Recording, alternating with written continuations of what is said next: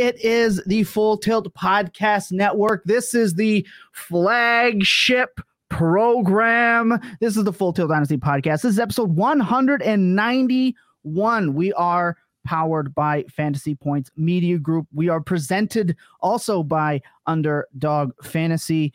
Speaking of which, you can go to Fantasy Points right now, get the super early bird special, get 30% off your 2023 subscription. You should be going and doing that right now, especially with Fantasy Points data releasing to the public this year. Things might look a little bit different to people right now. I mean, we do not have Billy, we do not have Jakob, but instead we have two of my favorite people and two of the smartest and sharpest people on the fantasy streets. Joining us today, we obviously have Herms at Herms NFL uh, from Draft Sharks. He is a member of the Fantasy Sports Writers Association and host of the Lateral podcast. And of course, we also have with us today Chase Vernon. He is a writer and D, uh, DFS podcaster extraordinaire at Player Profiler.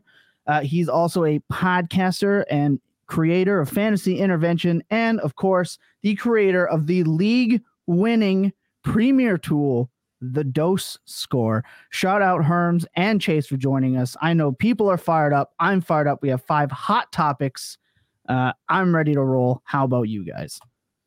Let's do it, man. Let's get on to it. Hell yeah. And of course, if you missed the bonus 10 minutes, uh, 10, 13 minutes or so, if you're listening to this via podcast, you're going to want to go to YouTube, subscribe, get that bonus 10 minutes where we talked some user questions, some listener questions. Uh, you can get your questions in and get them answered on that program. If you're coming to this program looking for injuries, news, notes, that sort of thing, look, there's 672,421 podcasts, articles, uh, uh, blurbs, tweets, uh, information with all. You don't come here for that. So we are not going to waste your time. Instead, I want to get fired up right into these five very crucial and big time uh, questions, problems that people are asking themselves right now. So I want to kick it off. Uh, last week, we touched on what to do buy, sell, hold on the Dynasty 101. And right now, it kind of feels like the Dynasty Rookie 102 is a consolation prize, which seems so wild. The 2023 rookie class has been touted for years as being the elite of the elite class. Bijan Robinson has had people pining over him for quite a while, but it feels like the 102 is being looked down upon more than normal. You have options like Gibbs, Corum, Addison, JSN, Bryce Young, CJ Stroud, Quentin Johnston, and on. I'm going to start by asking Chase Do rebuilders just take the best player available uh, at this point? no, no, if you're in a full rebuild, you, you most likely don't want to take that. But I mean, it really breaks it down to like, hey, format, two quarterback, second quarterback, um, you know, what where your skill positions lie. Uh, typically, if you're a stronger player at the running back position, you have a weak wide receiver room. Um, you want to try and move those uh, running backs that you currently have on for younger wide receivers that have upside, and then you can end up taking running back to where their bell curve of production could actually coincide with each other. I think that the bigger thing that, that you kind of have to evaluate here, though, is uh, landing spots and future projections. Because as we talk, like, you know, situations change, but over the next few months, you're going to or I should say the next year, maybe two years, you're pretty much going to get stuck with, with what you have. So you know, it, it, could be a situation like deandre Swift, where you know we saw a potential breakout, and now all of a sudden he's going into a better offense. But that took four years to happen. You know, at this point, his value could start deteriorating following 2022, 2023, um, just because. Yeah, I mean, it, but the reality is like why he's going into a better situation, a better offense. However, if I'm a rebuilding team, I want to make sure I sell that that player as soon as humanly possible uh, and try and grab a veteran wide receiver and draft a rookie running back because that puts me in a better position. But then we have to evaluate skill. We have to evaluate, you know, actual like talent, landing spot. Like there's so many different things that go into this. So if I'm going into an off season and my rookie draft is prior to, you know, the the uh the 2023 draft, and I want to try to like lunatics yeah, yeah. Like, and, and I want to try to figure out what to do with the 102 right now. I need to know. I'm holding on to it for as late as I possibly can mm. because there's going to be a player that catches hype. There's going to be somebody that everybody loves. And outside of like probably the 106 to like 109 area in this draft, it was kind of similar. Like it's still a better draft than what 2021 was, but uh like typically that's where you're going to start to see kind of a separation in value for what that pick is worth. It's definitely not going to happen at the 102 like we saw this past year.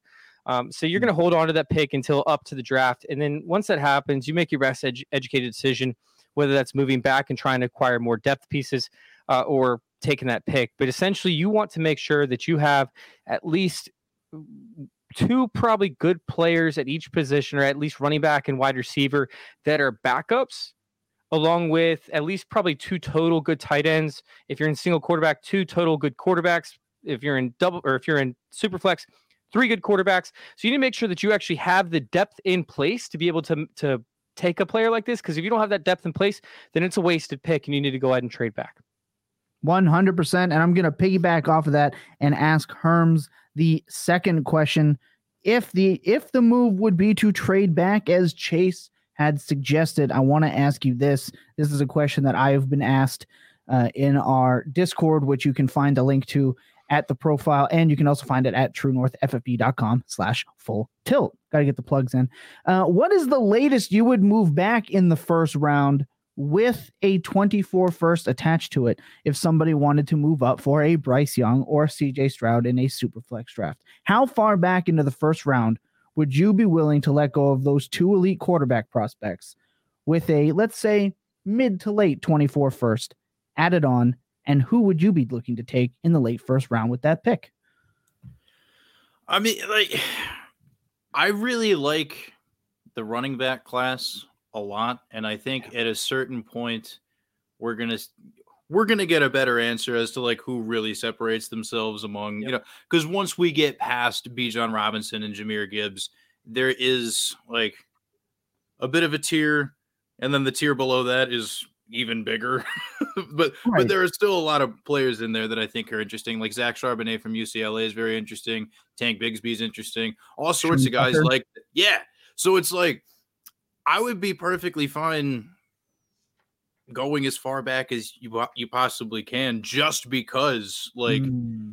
it's going to be one of those things where it's like it it feels to me like a pick your poison type situation because like one of the interesting things about the NFL that also applies directly to dynasty is the fact that there is the talent cycle because of you know people aging out doing whatever. Like we are like supposing that the talent cycle is like you know like a, a, pancake that you're flipping or whatever just like that that pancake is almost done flipping to the other side.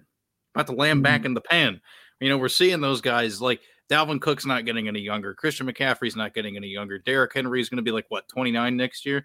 Like this is the wave man the new wave coming in as the other wave is you know crashing like this it's good it's a good time to be cashing in on that so because of how good the class is and how many quality running backs there are, like I don't know that there's necessarily a bad answer to the question because you like whoever doesn't get taken, you'll just be able to get your pick of the litter, see what falls to you, and I think you're going to be in sure. a good place because of that. So I don't I don't really have much of a preference because of how good the talent is. Chase, are you raising your hand to speak? I am. I am. I actually want to add to Herm's point. Uh, you know, like we I'm can see. I, I, know. Well, I wanted to make sure because you know how Jakob gets right. He just he just it's goes full forward. I should have just oh, taken oh, yeah. his role, but I, I, wanted to be play with it. I mean, uh, to to Herm's point, like with these players that are fading out, like somebody's gonna have like Kamara on their bench, right? And they're gonna be sitting at like the 104, and we're gonna see Bijan Robinson go. We're gonna see C.J. Stroud go. We're gonna see um, uh, who's the other guy that I'm I'm drawing a blank on right now. Um, we're gonna see Bryce Young go and then we're gonna, likely going to see Jahmyr Gibbs go. But then, like, we have guys like Will Levis, who everybody freaking loves, Anthony Richardson, who could be like one of the biggest risers in the entire yes. fantasy or dynasty draft process. We could see him going from like a, a mid second round right now all the way up to like a top five pick. And, and you're going to be sitting there like the 106, and you're probably going to have a slew of options available. Like you, you might even have Jahmyr Gibbs available at the 106 this year. It's possible if, if a team needs wide receiver because you're going to have teams that have guys like Alvin Kamara who Herms mentioned, uh, you know, like the Aaron Jones, the Derrick Henrys, and they're going to think, man, I could probably get one more year out of this player, and I'll draft the running back next year. So I'm going to go ahead and try to fit in one of these uh, elite quarter or these potential elite quarterbacks, and all of a sudden, one of your guys could fall. Very similar to what happened with um with Williams, you know, Javonte Williams a couple years ago, where like we saw him falling because he landed with Denver all the way to seven. And unfortunately, the injury happened, but he could be a top three dynasty running back right now if he didn't get injured before the season started. it's in the realm of possibilities. He's still top five in most boards. I mean, when you look at his his this is the I think the state of running back right now is as gross as it's been in a long time. But what's in a worse state, I find this interesting, and I'll say why, uh, given your guys' answer to the first two parts of this. The dynasty quarterback situation is the grossest it's been in a long time a long time. Outside of the top let's say let's say there's eight guys and even lance is kind of bordering on that. Do you want to have this elite? Is he an elite option at this point? We don't know. We don't know. So we're going to put him right at the edge. After all of that it's like Geno Smith maybe Jared Goff and then a bunch of scraps including the Mac Joneses. Like I don't like pylon quarterbacks. I'm pretty open about that. But I find it interesting that uh, in the state of dynasty quarterbacks that we're in, CJ Stroud and Bryce Young are routinely just being mentioned as just trade back and get, you know, get as much value, get as much value. I'm more inclined to want to either draft one of these guys or I am not trading back in the same draft. I am going and getting one of the top. If I, I'm going to have to add to it with 102, sure. But I don't think there's been a time more so right now, especially with Kyler Murray's injury. Oh my gosh, you can go and trade this 102, uh, 102 and like your second round pick and uh, uh, let's say a decent throw in quarterback like a Jared Goff right now or a Geno Smith even, and just go and get Kyler Murray. You can go and get Trevor Lawrence, who I prefer way over moving back and accumulating more draft capital. Um, which again, questionable. Again, if you trade back and you draft Will Levis, we don't know what you're going to get. So I would be more inclined to go and take one of those top eight dynasty quarterbacks, paying what I have to to go and get that while this pick is hot.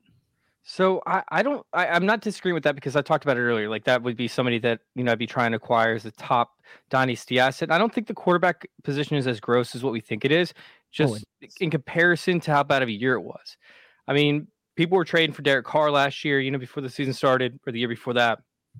They're trading for Matthew Stafford. They're trading for a lot of guys that that are dealing with injuries, dealing with coaching changes, uh, dealing with with terrible situations. And I don't think we've seen that before as much in comparison with or in combination with, excuse me, the elevation of the elite level quarterbacks. Like we've never seen fantasy numbers eh, consistently as we have from guys like Patrick Mahomes, from Josh Allen, um, from some of these other uh, elite level quarterbacks in in fantasy. Like, oh my God, Jalen Hurts has been a monster. I mean, Justin mm-hmm. Fields has been a monster, and we just haven't seen this many elite level quarterbacks do it that have separated themselves. Normally, it's like one league winner every year, right? Like we'll see the Aaron Rodgers be a league winner one year. We'll see the Tom Brady be a league winner, and, and they'll separate themselves. This year, there's a, such a tier gap between like the top five and then you, you see kind of like Herb was talking about earlier, how the running back position kind of goes down a little bit with the second tier. And then after that, there's a massive like fall off. But that's just because a lot of the starting quarterbacks have gotten hurt or they're dealing with coaching changes, or they're dealing with mm-hmm. losing their wide receivers, or they're dealing with just something that we haven't seen in the past. I don't think that's going to affect dynasty rosters as much in the upcoming future. So, like when it comes to getting, you know, guys like the Daniel Jones, you know, those type of players, I'm I'm all for trying to acquire those lower end guys to kind of close that tier gap versus just trying to sell what I can to get an elite level guy if I already have an elite level guy. If you don't have an elite level guy, then you should be drafting a quarterback at the 101 instead of Bijan Robinson, to be honest. Sure, and I I agree with that to an extent. But if you really sit down and look at, let's say there are 12 teams in the NFL, possibly that are currently happy as fuck with their quarterback situation, and I mean 12 is almost being generous. I think you see a lot of teams. There's Derek Carr could move. Uh, Aaron Rodgers could potentially retire. What's Tom Brady doing? Uh, and those guys haven't even been great in fantasy necessarily for this year for whatever reason. There's a whole bunch of other guys. Jared Goff could get replaced. We don't know what's going on in Atlanta. We like there are so many teams that could be shuffling the quarterback scenario. Even in New York, there's no guarantee Daniel Jones is their guy moving forward. I think that there's just such a shuffle right now in in dynasty for quarterbacks. I think there is a big weird revolving chair situation uh, potentially for this year that I would I, I would prefer dangling this pick to go and get Trevor Lawrence, Justin Fields, Lamar Jackson while his value's down, Kyler Murray while his value's down, et cetera, et cetera, than to to fiddle with the potential of the dynasty QB situation kind of figuring itself out. That scares the crap out of me, uh, personally. Um, but great. Uh, we have we have a couple questions from um, well, a question from Jamie. What's your thought on Quentin Johnston versus Addison Herms? I saw your reaction when I mentioned Addison. I'll ask you first. Uh, what are your thoughts on Quentin Johnston versus Addison? Well, Jordan Addison, shout out Frederick, Maryland. You know, you know where yeah. all the cool, where all the cool people are from.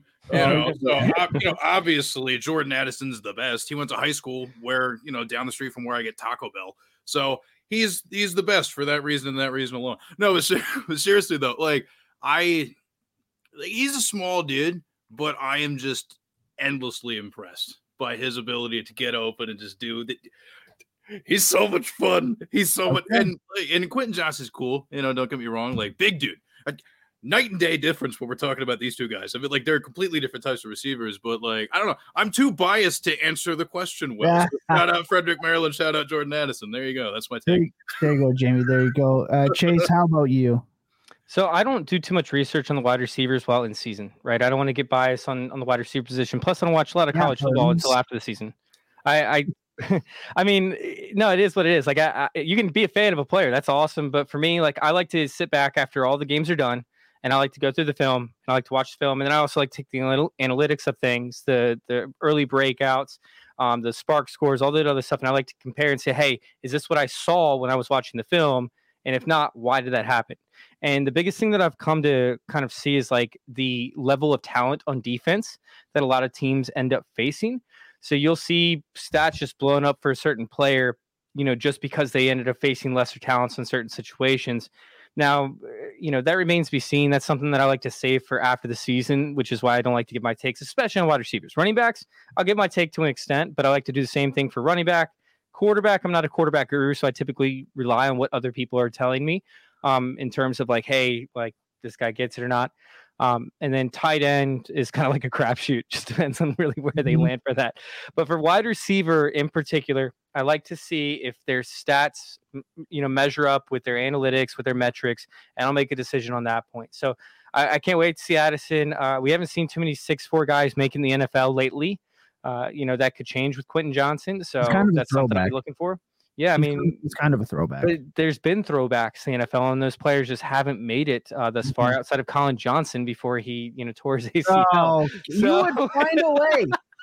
you would find a way to bring Colin Johnson into this. It's just I I can't even with you. Look, we're gonna take a quick break. When we come back, that was um, what to do with the 102 and how to value it. When we come back, we're gonna talk about the Rham versus Swift for 2023? Uh, we asked this question in the Full Tilt Dynasty Discord, and let me tell you, the conversation was out of this world. But here's a clip from a previous episode of Full Tilt Dynasty podcast. Hope you enjoy when we come back. Rhamondre Swift. Uh, Rhamondre Swift, Rhamondre Stevenson versus DeAndre Swift for 2023. Enjoy. The Tennessee Titans have fired Jon Robinson uh, after getting absolutely dog walked by the player that he traded. um, yeah got absolutely dog walked by him, and this might come as a surprise, but I feel like since 2016, his drafts have been very uh, hit or miss, and more miss than hit. They can only ride Derrick Henry to so many wins. I find it hard to think that this should come as an absolute surprise. And it's not a surprise when they got absolutely fucking dog walked by the player they let go. Treylon Burks has been great. Treylon Burks has been very good as a rookie. I think paying Derrick Henry ultimately sealed his fate because that's why they had to let AJ Brown walk. Yeah, letting AJ Brown walk is 100% what cost him the job, especially uh, after he absolutely stiff arms the DB into the dirt to score uh, a touchdown. It's just unbelievable. What up, Kyle? Uh, welcome in there. Cleveland connoisseur in the comments.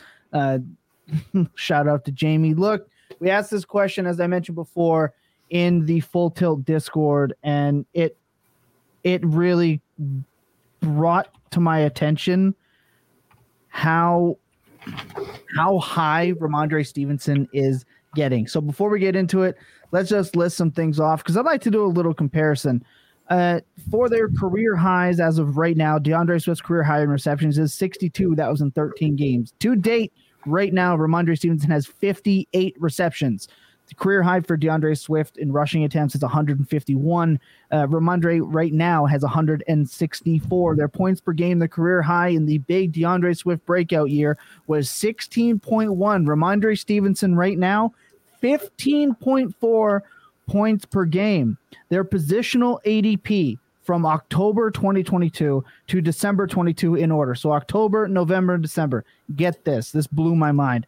DeAndre Swift was the RB2, then the RB8, and as of December right now, according to DLF, the RB9. Rhamondre Stevenson, 23, 12, and 10. Uh, it is the gap is closing. Some recency bias, some injury notes, some maybe questions about DeAndre Swift's toughness from his own running back coach, the consistent need to deploy another back, including uh, I believe it's Justin Jackson right now. Uh, Three headed monster in Detroit. I ask on to you DeAndre Swift or Rhamondre Stevenson. I'm asking you to plant your flag right now in front of the full tilt audience. Would you rather have, because they're, they're, the cost is the same at this point, Stevenson or Swift for 2023? I will ask Herms first. Just loaded question. Yeah, I mean, like they each kind of have weird, quirky things working against them, but those weird, quirky things are much bigger for DeAndre Swift, and they're kind of just like little minor details for Rhamondre Stevenson. So, like, right off the bat on that alone, you take Rhamondre Stevenson, and then like everything you said about you know possibly you know questions about his toughness, whatever, with D'Andre Swift, like that also kind of rolls over into injury stuff, and then also the fact that you know the offensive coordinator there, like credit where credit's due. In addition to what the front office has done, I mean they, they've really added a lot of talent to that offense to kind of change the identity of what they do. So mm. like it works for them. There's really no reason for them to stop, you know, going with this huge kind of committee attack monster with it. So like I don't I'm not saying like Swift's future is just like completely told. It's already over. Like we like it's it's toast. He's never going to be like the alpha dog, whatever you want to call him. But like it's just I don't see why they would try to fix something that ain't broke there for their real life offense.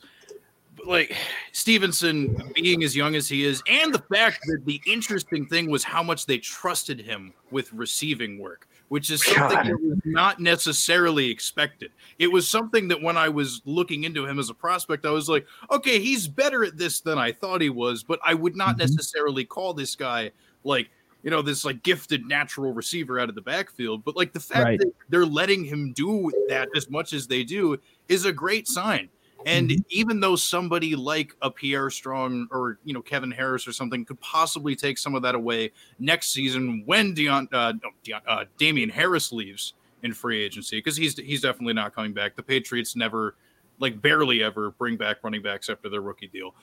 It, Stevenson's got a lot of this to himself, and unless the Patriots go gung ho and flipping the wide receiver room to really help Mac Jones, a lot mm. more is going to funnel through him than will funnel through just Swift in his offense. So you put all of that together, you spit it out, and the answer has to be Rhamondre Stevenson. I like the I like the absolute conviction you have. I found myself in this situation where last year I got in a couple Twitter arguments, and I want to actually shout out Mike at Dynasty Zoltan. He was the first one, or uh, I think it's yeah Zoltan himself, Mr. Mike, one of the best Dynasty players that I've ever played with and against he uh, he was the first one that really brought Rhamondre Stevenson to my attention. My argument always was, will they let him catch the ball? Because he had the the bell cow build. He's got breakaway speed, which we're really seeing this year. And I understand the the injury also injury prone guys. There's no such thing as an injury injury prone running back. No such thing. They're all just running backs who will at some point get injured. Like that's it. You draft a running back, it's up to you how high your risk tolerance is for how high you draft them and if you can sustain the loss. That's it. They both have had some injuries. They both struggle, but one guy looks like he's the opportunity to be the bell cow, and one guy doesn't. And I wasn't expecting the guy that doesn't to be DeAndre Swift. His efficiency metrics running the ball not very good, and he's not even getting all the passing game work. And I understand he's hurt, but this was still a problem last year with Jamaal Williams. So Chase, I I, I ask on to you, uh, D'Andre Swift over Rhamondre Stevenson right now for 2023. So there's a narrative that I will tell myself, and I will continue to probably screw myself in fantasy for this. Is it going to um, be the New England Patriots backfield thing? Oh no no no! Well. I mean that's still part like that's a, a, small factor. Like Herm's brought up, there's certain small factors, and like that will always be a factor. Like I don't think Rhamondre Stevenson is going to see ten targets a game in 2022 or 2023. Yeah. Like there's no way that he's. I, hold on, I, I, had his numbers up here just because I wanted to make sure I, I got them right. Um, like he saw a ridiculous amount of targets um, over the past few games. Like uh, well, three, three, and then he had two blowups, eight and ten, then six, seven, and then eight, eight, five. Yeah, but two, we five, we would never. Yeah, but all right. So once he took over like the snapshot after Damien Harris got hurt, it was eight, seven, seven, six. Uh, I think the sixth game was the game that Damien Harris came back. Which, by the way, Damien Harris isn't a pass catcher either. It's just that he saw all the snaps and he saw more opportunities. There so he's running more routes. There was also a time where Damien Harris was running more routes than Rhamondre Stevenson. Rhamondre Stevenson was still getting he's now. Targets. Yeah, yeah, but still, it was really weird it's still 10 targets, seven targets. Like that's not going to repeat itself uh, once they get a pass catching back, which they will do. But um, also, this offense is going to mm. change because offense has been hoard. There's no way the New England Patriots run back the same offense that they do in 2023. But that's not what I want to talk about. I want to talk about DeAndre Swift um, because DeAndre Swift is in a very unique situation where teams don't stack the box whenever he's in the game. So it limits his ability to break off big runs. And something that we saw from DeAndre Swift, especially I believe Georgia, right? Um, the the thing that we saw from DeAndre Swift was his ability to break 15 to 20 yard runs and find open space, you know, create misses with defenders. Well, the Lions like to pass, and whenever Jamaal Williams is in the game, they, they will stack the box to an extent. Defenses will stack the box up against it because they know that Jamaal Williams isn't going to end up going out for a reception. So they can stack, blitz the uh, the edge rusher off that would normally mm. spy mm. the running back. Now we have DeAndre Swift, who doesn't get a stacked box, but he will see over the edge defenders in the box. So it's going to be slightly more, but it's not going to be considered a stacked box, which, for me is eight or more. Um, for me, I think that D'Andre Swift will see even less of a stacked box next year, but not the defenders that would come off the edge to stop the rush if he does end up rushing, and not the man spy anymore because they're going to end up adding probably another wide receiver to this. Um, you know, Jared Goff is is ascending as a quarterback right now, and he's developing. Um, you know, he doesn't have Daddy to oversee him, and McVay. I don't know if I'd call him developing. I, I think he's developing. He's like a stud to me. Um, and then I mean, who over okay, fine. At home, wherever it is, Thomas, he's still you get, stud. You, you, get half good games from the offense. But I'm just saying, I'm just. I think I'm, McVay stunts growth as a quarterbacks coach. To be honest, I think that he's very good at getting young quarterbacks adjusted, but I think he stunts the growth of the quarterback in terms of being able to develop by themselves, and we're starting to see it in Jared Goff. Anyways, uh, the Lions have a great offensive line. They're going to bring receivers in. So if they decide to defend up against the pass, which we know the Lions want to pass. Jamaal Williams ends up moving on. They could bring in another running back, sure, but I think that we see an increased efficiency on the ground for DeAndre Swift. Meanwhile, in the receiving game, we've seen him be an asset, especially when it comes to like the fourth quarter when they actually need to close out the game. He's been in the game, he's been there. They're just making sure that he's up to par. He's he's strong, he's healthy, and he's ready to rock and roll, which is why we haven't seen the volume uh, that we've needed to see. I think this next few weeks is going to determine the value for me moving forward in Dynasty. If Swift seizes a serious role as they go to close out the season and make the playoffs, I think that they're going to believe in Swift in the future, and I'm going to roll with Swift. All right, mm-hmm. because he has tremendously more upside, in my opinion, than Rhamondre Stevenson, who once again we brought up earlier has the running back by committee type thing. Probably won't see the the amount of targets that he's seen over that stretch that he saw them in. Um, you know, as they they continue to uh, rut this offense along with Matt Jones. I, I, want the team with the better offense, which I think is the Lions. Um, I want the guy who will see a primary role, which I think is DeAndre Swift. Um, and right now, if I was a going to bet on it, I would take Rhamondre Stevenson because I think he has a more likely outcome of doing so. Because, like Herm said, they're doing it, they have it all. But if I'm playing fantasy football, dynasty fantasy football, and I need to go for a championship, I need to go for a win, I'm going to take the guy with the higher upside, which I think is D'Andre Swift moving forward. He's my guy. I'm just going to push back on that. So I guess when I looked these stats up, everything wasn't updated yet. It happens. Give me a break. If the argument is who has the higher upside, some people would argue that D'Andre Swift's sophomore season was why he was why what why why does my Eastern accent come out for no reason? Why is it at his his breakout was 16.1 points per game, right? He was the RB8. I don't understand where the upside being that much higher when Rhamondre Stevenson's points per game right now is 16.1 and he's already surpassed D'Andre Swift high in receptions. I understand that Rhamondre Stevenson quite possibly could lose this unbelievable bell cow workload. I get it. But he's very much established as being more than an LDD, the long down and distance running back, and deployable in more. If you look at his route trees, he's more deployed. He's deployed as more than the dump off check down running back. They're running him on legitimate receiving routes and is a legitimate threat, just like Mr. D'Andre Swift. Not saying he's as good at it. We are projecting that Swift's stuff is going to vastly improve, bringing him back up compared to a completely built in safeguard of a three down running back uh, for a team that does not invest at that position until they've run their current rookie contract into the fucking ground. So I personally, I'm going to lean Rhamondre Stevenson. However, the argument will always be at cost. Right now, their cost is pretty much the same. But at this point, I can see a world where Rhamondre Stevenson is shooting up into top eight territory in ADP, especially with the finish of the year. So phenomenal. I absolutely love it. Uh, that was D'Andre Swift versus Rhamondre Stevenson. We're going to take a quick, uh, it looks like we're going to take a quick eight second break. This is an eight second break. And we come back, we're going to ask is Cooper Kupp a wide receiver one by low? Chase, you're shaking your head. How are you going to push back without giving me like any kind of, of object? I mean, don't forget the Patriots, by the way, the past three to four years have drafted a running back in the top eight. four rounds right? So mm-hmm. we're we're talking about a, a, position where hey, the Lions don't actually invest in the position, and he could see you know the sole amount of work in combination with, like I said, it, it has more to do with like the efficiency. And I, I don't hate Rhamondre Stevenson. I'm very close to D'Andre Swift in terms of dynasty rankings, but I don't think there's a question as to which guy could actually see the higher workload in 20, uh, 2023. Ronnie Stevenson is absolutely dummying D'Andre Swift's career high in workload in his sophomore. He's already doing it. He's already done it. That's He's already yeeted. The whole running back room is hurt over there for New England. But even when Damien Harris has come back, Stevenson was still their bow cow. Like he's still done. He passed him when he was healthy, and then he's maintained it. it. So I'm just saying that we're projecting a lot with D'Andre Swift, and we're all.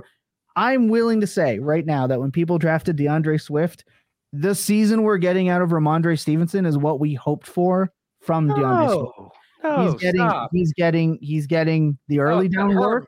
He's getting the goal down work. And he's already again surpassed D'Andre Swift career high in receptions. I think I think that's it. I think that's a done deal. He's having four rushing touchdowns. Who cares? He's still getting the work. Oh God! Like, come on now. I mean, it just that's he's just only efficient when he sees like Herms. Like, like I 50 will plus carries. I don't care about efficiency. I care about the work, and he's still putting up. If you want to, you want to talk. Uh, hey, in the Twitter streets, yards per carry matter. Rhamondre Stevenson has a five yard per carry. Right yeah, that's because he had like three games where he carried for nine. Still happened. Wins a win. Wins a win. That's what matters. Wins a win. Upside, I just don't see. Oh my gosh, Herms. Uh, Someone falls he's, through the roof. He's oh 22nd in red zone touches. So I don't even know what you're talking about over here. Like this yeah, offense could very well get worse. I don't see a world where the Patriots offense gets worse. I'm just like, saying, and, 22nd and, red zone touches, Thomas. 22nd. So if so okay because I'm looking at the time here, right? And I don't want this to go two Sorry, hours today. Yeah, it's yeah. fine. No, it's fine. It's totally fine. I was having if, fun with you. if the if the option is Rhamondre Stevenson, the, the Lions' offense has gotten better, and that's improved D'Andre Swift's situation, like you said. Then why in the world aren't we looking at a player like Rhamondre Stevenson, who's already the bell cow, who's already proven he can do it, and withstand sans an ankle injury where he got rolled up on? Uh, that this offense getting better also doesn't help him and his efficiency. Like you're you're expecting what them to sign bring in like another James White to take over. He's already secured that role. He can pass protect. He he's the LD. Nothing is secure in New England. Oh, nothing okay. is secure. Oh, that's enough out of you. We're gonna take a quick eight second break. We come back. We're gonna ask Cooper Kupp as a wide receiver one. That is a buy low. Sit tight.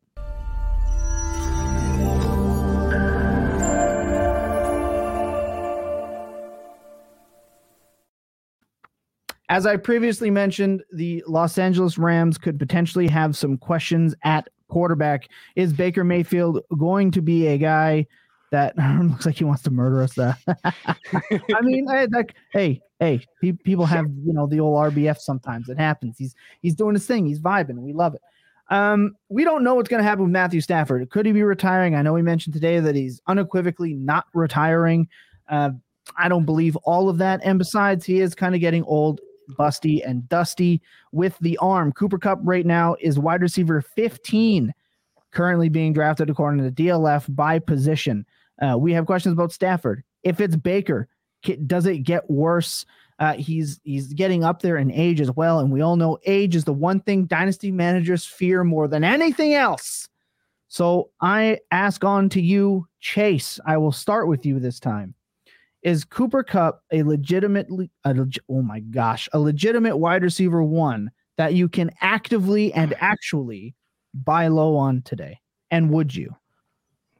I wouldn't buy low on him. I mean, I don't first off, I don't think he's a buy low necessarily. Like, what are you going to get for him? But I mean, by the time the season starts, he's a 30 year wide receiver. We've seen what happens when players with injuries, such as Cooper Kupp has had his whole career, by the way. Um, you know, whether it's nagging injuries or injuries that take him out for an entire year, um, you know, we've seen what this does. Meanwhile, he's a guy who was unathletic coming into college. He doesn't have those natural genes. He's worked his ass off to get to where he is. And I love Cooper Kupp as a player. I always have. But when it comes to a fantasy asset, that's not a guy that you want to acquire. A guy that's had injury history his entire career, a guy that's not athletic coming out of college. He ended up having to work to get to where he's at right now. A guy that uh, relies on volume and quarterback to, to finish as high as he did last year. I mean, honestly, like he was a sell after me last year when he was still getting drafted as like a top two wide receiver. I, I don't want anything to do with him at this point because his price value. Because like, don't forget, this guy won people fantasy championships last year, right? Mm-hmm. Like he won people. Fa- These people that have Cooper Kupp currently are attached to him. Like it's crazy. Like you, he could end up missing the next three season seasons, and he'll probably still be on that person's roster who he won a fantasy fantasy championship for. So I mean, Herms, real quick, I'm gonna go to you. Like, like, what do you think it would cost you if I if you had Cooper Kupp and you won a fantasy championship with him? Like, what would I have to pay?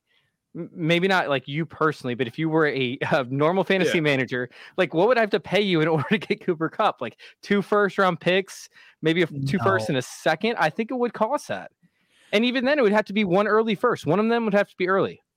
I mean, like, so the two types of Kupp managers that kind of popped to my mind are like the ones that you described, and then the ones that are so blown by the situation that they're just frustrated by everything, and they're like, "I don't oh, care anymore. Just take him away. It hurts too much." Because like, like that happened like every league. There's like that that looks like one or two dudes or dudettes, whoever you know, non-binary, whatever, however, however you identify, like just they're just like like like I'm so blown over how this season has gone for me. Everything fell apart. Shit. Oh, I gotta rebuild.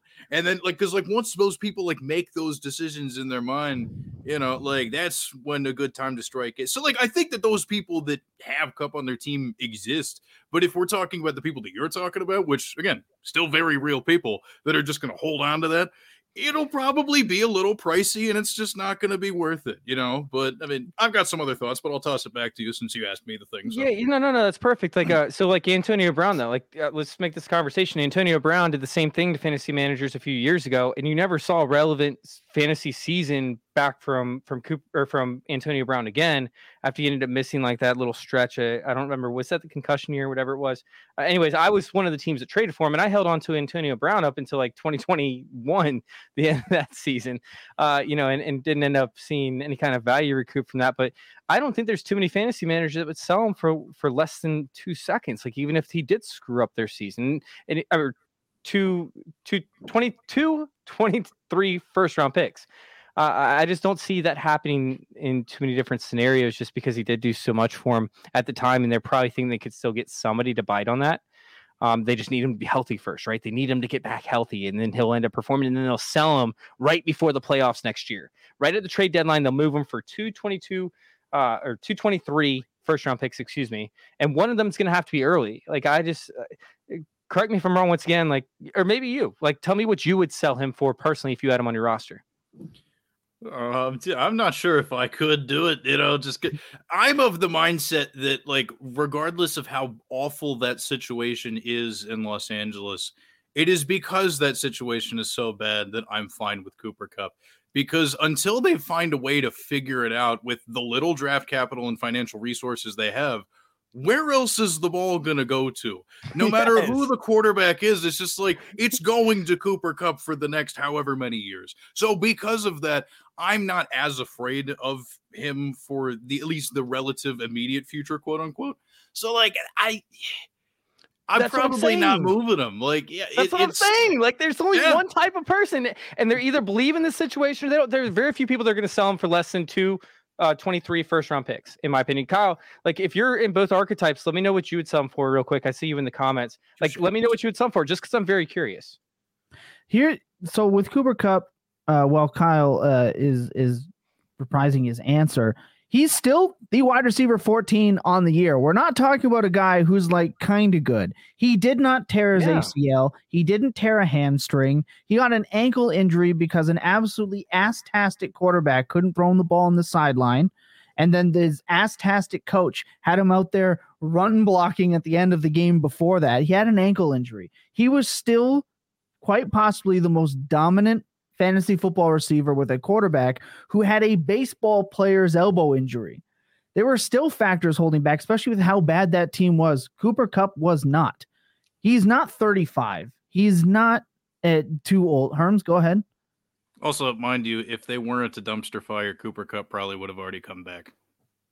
Correct. Right. We absolutely could possibly see a situation where Cooper Kupp comes back. So he's still one of the most dominant players uh, at his position. And the reason I ask if he is a buy low before I get to Kyle's uh, statement right now, these are some of the players. If you head over to our friends over there at uh, KTC, Keep Trade Cut, uh, that have him ranked at wide receiver 17. Let's have a look at some of the players that are sitting there around him right now. These are players that you probably only have to add a very small piece to to move up from. Okay, George Pickens, Christian oh, no. Watson, Treylon Burks, Michael Pittman, Terry McLaurin, Brandon Aiyuk, Jerry Jeudy, DJ Moore. All players I would add something on to to go and get Cooper Kupp. One like very very quickly. The, none of those upsides even match the. I, I don't understand that at all. Of Cooper Kupp. Yeah, I don't understand that at all. Um, eh, obviously it has to do with your competing team, but like I mean, there's I have Cooper Kupp as my wide receiver 21. Um, I'd, I'd rather take Rashod Bateman over him. I'd probably take oh. Terry McLaurin. I'd take Marquise Brown. I'd take Davante Adams. I would take Amon Ross. I mean, well, Cooper Kupp. Cooper Kupp hasn't been healthy. Like I don't understand like why he had one good season. He had two good seasons his entire career that were fantasy relevant. Uh, one that he was like a, wide, a back end wide receiver too. The other one was I think a high end wide receiver two, and then he was wide receiver one. He's had a few uh, good wide years. receiver twenty four, wide receiver five uh, yep. was also on pace again in 2020 before. Uh, well, that was Jared Goff's down year 2020, where he was wide receiver 26, but healthy, played in 15 games, then the wide receiver one, and then was on pace to be the wide receiver one again. He was just a late start. Wait, and then by that logic, Rashod Bateman is just Cooper Kupp who hasn't done it yet. He's so not like, he's never going to come close to Cooper. Like, I'm sorry, but Rashod Bateman will never come remotely close to Cooper Kupp's high end upside. It's never going to happen. I'm sorry. He's not nowhere near going to get the volume unless he's playing on another team. So I think I think that's kind of crazy. And now I'm going to go and look to see if you have Kupp somewhere, and and I'm sitting there with like Rashod Bateman. Uh, Kyle's response: I would take a singular first for Kupp in the league with the with the expensive contract, maybe even just straight up for a good player on a cheap contract. I I just I think that's too low. Uh, he's probably not for sale in the other league uh, with the cheap contract. I mean, that's fair. Fair. Um, but look, yeah, I just want a 30 year old wide receiver on my roster with depreciated value. There's a bigger chance that Rashod Bateman increases in value at the end of 2023 than Cooper Kupp does. Cooper Kupp will just appreciate. So I'd much rather have a guy who appreciates in value. So we're talking about the potential wide receiver 17 in a startup draft. So if you think of how many rounds down that is, right? If you're talking about let's say let's say 20 running backs go, you have 14 quarterbacks that go, and you're talking about the 17th wide receiver, you're looking at a a sixth round, seventh round startup pick, Cooper Kupp, who's quite possibly your second or third wide receiver.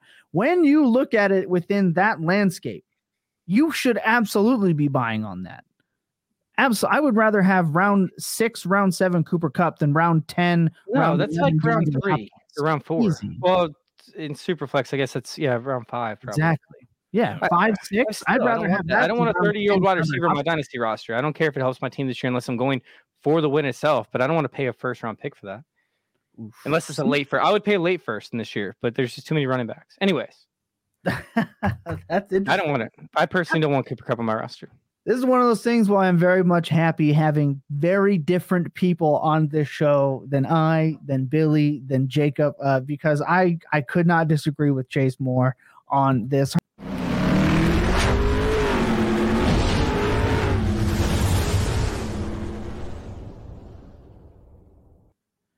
Look, all this talk of please get Drake London a quarterback. Uh, it's all the dynasty streets have been praying for. Well, they gave him a new quarterback, and it was Desmond Ridder. And let me tell you, I'm going to rattle off some things here. There was some positives, there was some sneaky positives, and there was some outright uh, absolute uh, uh, terrible, make me want to scratch my eyes out. If I'm being perfectly like trying to throw the ball away on the sidelines and getting picked off is the fastest way to make me just change the game. However, we're going to get into some of the good. He was 13 to 26. Wait, that's percent. Sorry, I missed this. Were we talking about Nelson Agholor? Or no, no, no I'm sorry, Jakob Myers. Jakob Myers was Jakob Meyers, right? All right. He Jakobi Meyers might have completed the best pass of the weekend, if I'm being perfectly honest with you. Just not in the fashion that he wanted to. What an absolutely dumbass play. Uh look, he was 13 to 26. Notes. Oh my gosh. 13 to 26, 50%. Uh, he had a 43.1 uh, passing grade at PFF. That's not great. He had a 55.9 run grade, which is not as good as you would hope. However, his aDOT was promising at 9.4. Uh, look, he was 0 for 3 on his targets of 20 or more yards. He was 3 of 8 between 10 and 20. He was 5 of 8 between 0 and 10. And of course, he was 5 for 5 at the line of scrimmage. Very good passing the ball at the line of scrimmage was Desmond Ridder. Uh, he was better under pressure than not with his 62.1 passing grade under pressure. Uh, he was not t- he was not very good on play action at 30.1 and just dropping back surprisingly 63.6. Let's also not forget as much as I said that he was terrible uh, as I led into this. He was driving the Falcons down the field to tie the game before Drake London fumbled the football. Uh, there was potential for that game to actively come back, which is one of the things that you want to see from a rookie debuting in that scenario. So I ask on to you, Herms. Was Desmond Ridder worth the wait and what you expected in a in a mid to late second round rookie pick in your dynasty drafts? Worth the wait relative to what you invested, sure.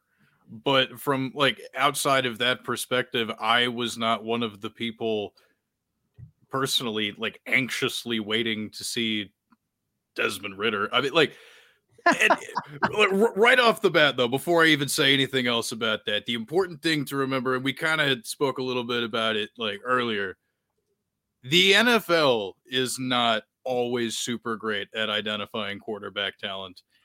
and we are even worse at it. So like it like I I could easily be wrong just as it, it happens. But to that end, Ridder, like I, he, he seemed fine in in college and then a lot of those same traits kind of flashed up in this game that we saw and it was like that was fine. Cool. But as far as like oh this solves the problem that they have going on there, I don't know if that's the case you know and the other difficult thing to say about that is that we're trying to evaluate this in a world where we don't see Kyle Pitts on the field at the same time. I think mm-hmm. when we get to see if we get to see, I mean, who knows what they do in the offseason? Maybe they just don't stick with him and, you know, he plays for a few more games and they're like, nah, screw it, let's try something else. But let's say, for all intents and purposes, they do stick with Desmond Ridder next year. We still have him yet to see operate with the full you know complement of you know the best weapons they have to offer him at his disposal. So like I would just give that an incomplete grade in the sure. grand scheme of things. In the short term, relative to what you were saying about where you took him in drafts, all that stuff, like, yeah, we're at the way because now that he's seen the field, you know, we talk about this in Dynasty all the time. Like, even if you're not sold on a quarterback, the minute they see the field and they're, you know, out there being the starter, that's flip time, baby. If you're not here for the mm. long term vibe, like you'll get that payoff at a minimum if that's something you want to do with Desmond Ridder on your team. So yeah, from those angles, like sure, yeah, but like long term, I, I don't know yet. Yeah, that's fair. And look, there were some situations he ran straight into the ass end of his offensive line on more than one occasion. He looked completely yes. lost in others, but I'm willing to say that Arthur Smith isn't exactly out there helping him. And based on the stories of Mariota, you know, there were rumors that he, you know, he packed his bags and took off. And then there was, oh no, he he actually is he's having knee surgery. We, don't know, but there are some rumblings that Ridder wasn't or uh, Mariota wasn't exactly uh, you know doing what he can to help him like he's supposed to. I mean, we heard the same thing with Tannehill, Malik Willis. Uh, so we don't know what's going on in that situation. Chase, uh, when it comes to uh, worth the wait, Let's talk about what he did for Drake London because we have been waiting uh, for Drake London to get any help. He had 11 targets, seven receptions. He totaled uh, 70 yards. That was his second most catches in one game. Second, uh, his second most single game receive uh, targets. Um, is Ridder the rest of the season going to close the very small buying window for Drake London moving forward? Does Ridder provide that? I mean, yeah, Ridder provides that because he's going to be terrible, so he's going to decrease the value. And then when they draft a quarterback in the first round, they'll be able to, to replace this. It's so funny because like people are trying to create this uh this uh, like uh, persona that and, and, Thomas, you brought it up, you said it, like I've seen it all over, and I'm like, what are you mm-hmm. talking about? He did not lead them on a drive. Like the running way. game the running game accounted for over 50% of the yards. But he, Desmond Ridder completed two passes. Hey, but he was on the field. He's driving he down the field. He completed two passes. Hey, remember, wins he had more incompletions. He, he, I think he had more incompletions. Yeah, actually completions on that drive.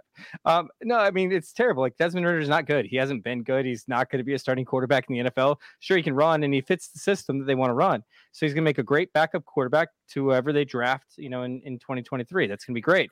Um, but between now and then, yeah, sure, he could hyper target Drake London. But uh, if anybody's looking at that seriously, uh, dude, like you shouldn't be. like uh, it, it's all going to be relying on on what happens here for the future. The Titans. Now, where I do like Drake London is the fact that the uh, theory behind the Tennessee offense it relies on the running game, which they've shown they're actually one of the best running teams. Like Herm, when you brought up earlier about the landing spot for um, who was it, Bijan Robinson being the Falcons. That's actually a great situation. I actually really love that uh, situation just because they're so good at run blocking. They're abysmal at, at, pass blocking, but it's because of the wide zone run scheme uh, that they run over there that they brought over from the Titans. So uh, did you say Titans first or the, did Tom? I said, I said Titans. Yeah. yeah. Thomas said Titans and you said yeah, Falcons. The only difference is for me, the only difference is, is like it's going to take longer. It, it, actually might take the same amount of time because they still have to bring in guys to make the Atlanta Falcons offense be able to operate. Meanwhile, it's there for for Tennessee, but you're going to have to wait till Derrick Henry leaves the building. So right. either way, like you're going to have some time to develop. But I mean, this is a good uh, system for Bijan to fit in. Uh, keep in mind, the system only allows for one wide receiver. Typically, they don't pay that one wide receiver. They they let them be rookies on the rookie contract, and then they end up moving on. And we've seen it with AJ Brown, Treylon Burks, now you know Drake London. Now the, the philosophy of the front office might be slightly different in terms of what they want to do with the wide receiver room, especially with the way that it shifts. Uh, for that reason, like I like Drake London in the immediate future, and I would be trying to acquire him to an extent. But if he costs more than what he costs before the draft, I don't see a reason to go out and acquire him because 2024, by the time he's relevant, it's going to be 2024, and those that wide receiver room is just sick nasty. So I'd much rather have a uh, you know an asset in the 2024 draft with that wide receiver room than have Drake London who has to compete with Kyle Pitts in an offense that will not pass. They will not pass, regardless if they bring in a quarterback or not. Uh, meanwhile, I do think that Marcus Mariota is out. I don't think that there would be any chance that Desmond Ridder is starting because uh, Arthur Smith is playing for his job at this point. He's coaching for his job. Mm. So I, I, think they have to bring in a quarterback who can run this offense the correct way. I could even see Tannehill landing there, to be honest. Oh, we're just continuing connecting dots and correlating Atlanta and, it's, the, it's the, same offense. And Arthur I Smith know. loved Tannehill. He loved. I Tannehill. know. Yeah, I, no, I can see that, and I think I think what Herm said is right. I I really do. When it comes to yeah, it really didn't look like the future, but you're right. People pine for their picks that they drafted to get the opportunity. Yeah, Jakob was so hard for it, you know, oh, the game. Yeah, he was. He, look, Jakob. Uh, he wasn't good. he wasn't uh, good at any point in the game. Was he good? Well, I'll say. Let me ask you this as the final question about Desmond Ridder because I think we're all on the same page. I think that we're happy to see what he can do given what you paid for him, and if he has a good game, move him. I think that that's the general consensus here. Uh, same with Drake London. Hopefully, this this does create a buying window if he stays bad. Um, sure, I agree with both of those statements, but let me ask you this just for fun. I like to, we'll just add this as a fun question. I have it written down here. Should this is a controversial one from Twitter? Should the Atlanta Falcons have started Desmond Ridder from day one to see what they have?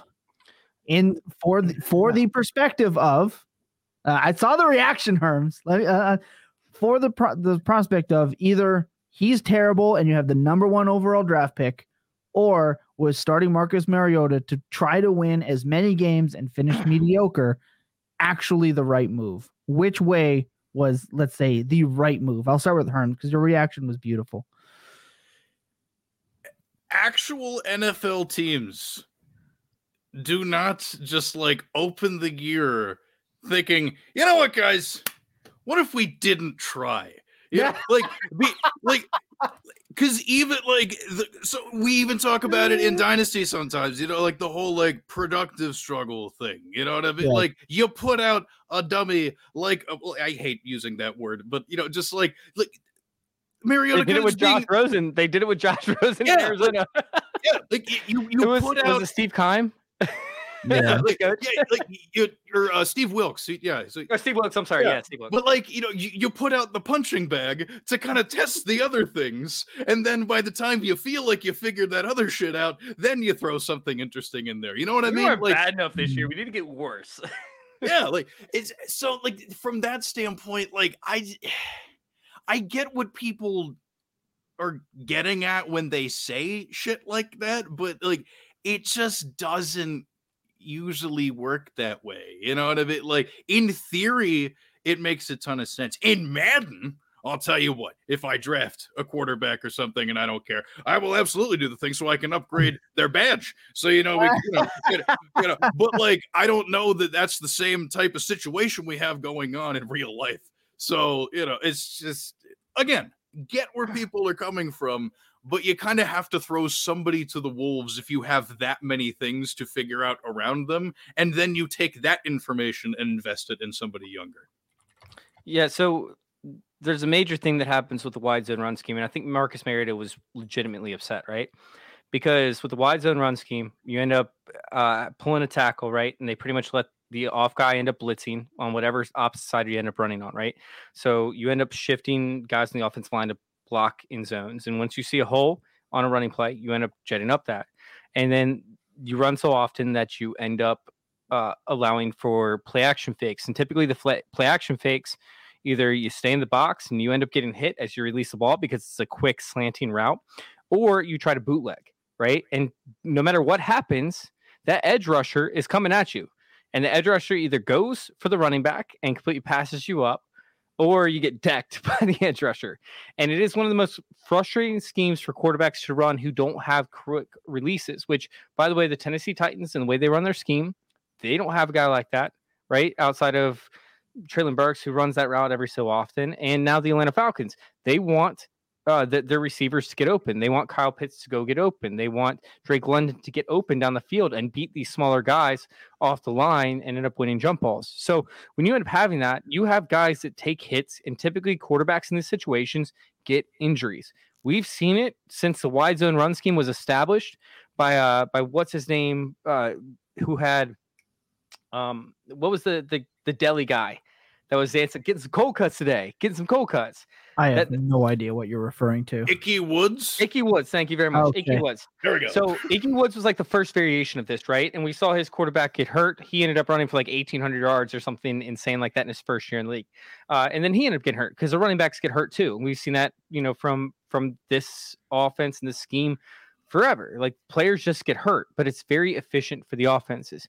Marcus Mariota was likely saying, Hey, I don't want to keep running this offense. You guys are getting me killed. You guys got me killed in Tennessee.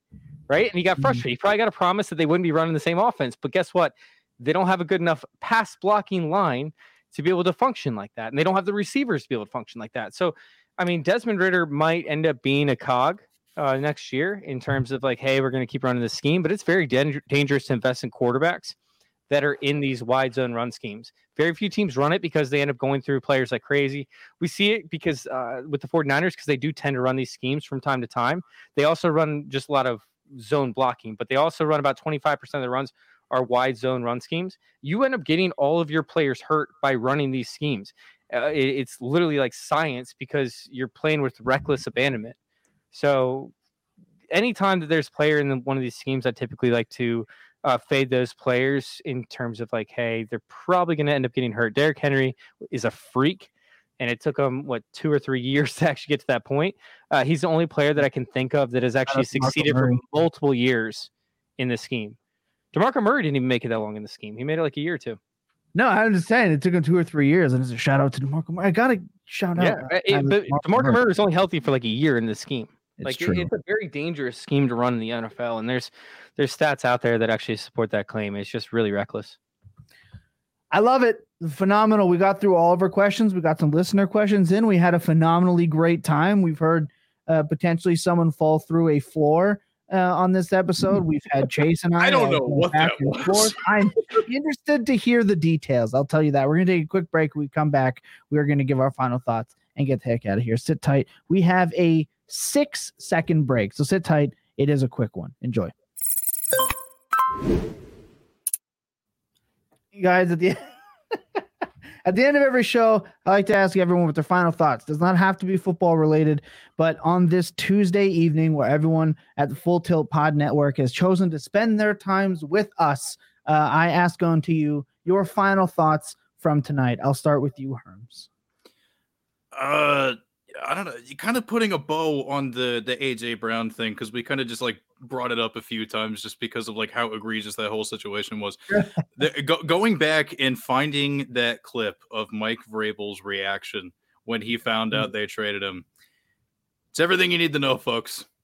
It's everything you need to know. If you look at what's going on in the NFL right now with, you know, like some young quarterbacks really taking steps forward, a lot of it has to do with the fact that their teams provide them with these big alpha receivers to kind of help along with that. If they were really that invested in trying to develop Malik Willis or something like that, you probably should have kept AJ Brown around instead of giving him away to another young developing quarterback in Philadelphia. So just yeah. like, uh, shame on you, Tennessee. Shame on you. Phenomenal. Chase, your final thought. Yeah, I'm hoping you didn't cover this in last week. I tried to send it to you in the, the private chat, but um, make sure you hold your league mates accountable for sucking this year. Uh, oh, yes. You know, like if your league mates sucked because they didn't set their roster, it's very hard to get last place in a fantasy league if you're still setting your rosters, right? Like, I mean, I, I don't think I've ever finished last place in, in a league before. I always set my rosters to make sure it's competitive.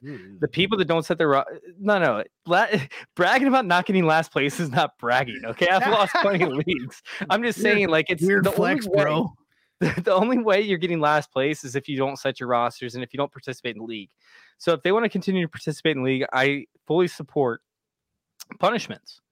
Yep. And so over at. Trophy Smack, we've been putting together punishments over there on Instagram, like the worst punishments we've seen, and, and they're hilarious. And the one I cannot relate, uh, I cannot wait to release tomorrow is this like you have to wear a dog collar. Oh, and phenomenal. anytime that that that so I have a couple different ideas. This guy wore dog collar through a drive-through, which I think is like a trending thing where you try to order while wearing a dog collar that that shocks you. Oh, Um, shock collar. Oh my god. yeah, god. shot collar. So I think that it should be a thing where you have like the button in the middle, and anytime you make a tail pick, or maybe every time that you end up making a pick that snakes somebody, somebody can hit the the, the shot collar. Ooh, Maybe maybe it's allowed one person per you know the winner. draft, That's what it is. right? The, win- the winner gets to decide. I feel. yeah, I feel yeah, like whatever it should whatever it is, like that's an immaculate punishment. I absolutely love that. You go over to, to Instagram uh, or Trophy Smack on Instagram, you'll see some of the other ones we did. We did this one where this normal kid got spray tanned, and they said it was going to be for like a, a photo shoot that they were going to Oh do, my and God, they they did. bringing him to the Bodybuilding. to the bodybuilding contest, and they made him join the. Bo- the funniest part about that is his legs are the same size as all the bodybuilders' legs. 'Cause right. They skip They a leg day. uh, we we have a, a league where they um i- it's the Chichos League and it's actually a local league and it's been going on for 20 years now. And if you lose two years in a row, you have to get a pizza with a very detailed dick tattooed on the pizza. Oh, phenomenal. Um Oh. yeah, and that's tattooed wherever the, the person getting tattooed can choose where to put it. oh, But no. after you lose, if you lose again uh, the following year, you're out of the league. Um, we have other ones where you have to. I don't even need to go into like the other detailed ones. It gets so I- brutal. we're talking just go check it out over there on Instagram. Dicks. I think that that that that's the peak at punishment for us. I'll say this: in the home league, you must wear a clown costume to a Winnipeg Blue Bombers game, which is in the Canadian Football League. You wear a full clown suit and must get on the jumbotron. If you do not make the jumbotron and make an ass of yourself, uh, you're picking up the tab of beers for that game. That's our punishment, Oh, and that's I so will. fun. Yeah, I will never lose in that league. I'll tell you that much because my bank account can't handle it. Uh, Yeah, look, my Hold your final league mates thoughts. accountable. Hold your league mates accountable.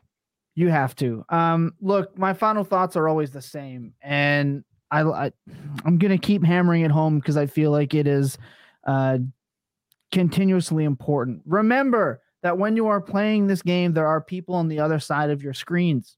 It is very easy to get into arguments. It is very easy to get back and forth, and it is very easy for some of those to get out of line. Remember, there are people on the other side. It's important to remember that it's the holiday season.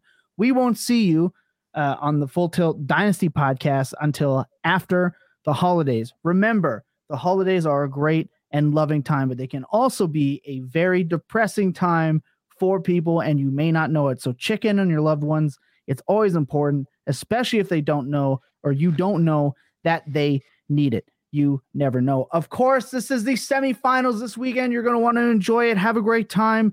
Enjoy it with your friends, family. Don't ignore all your loved ones over Christmas. All right, keep the phone down a little bit, or at least try uh, trying to hide it. Anyway, other than that, I want to remind everyone that clear eyes and full hearts can never lose in your best days. God damn, they're always spent tilting. Good night, everybody.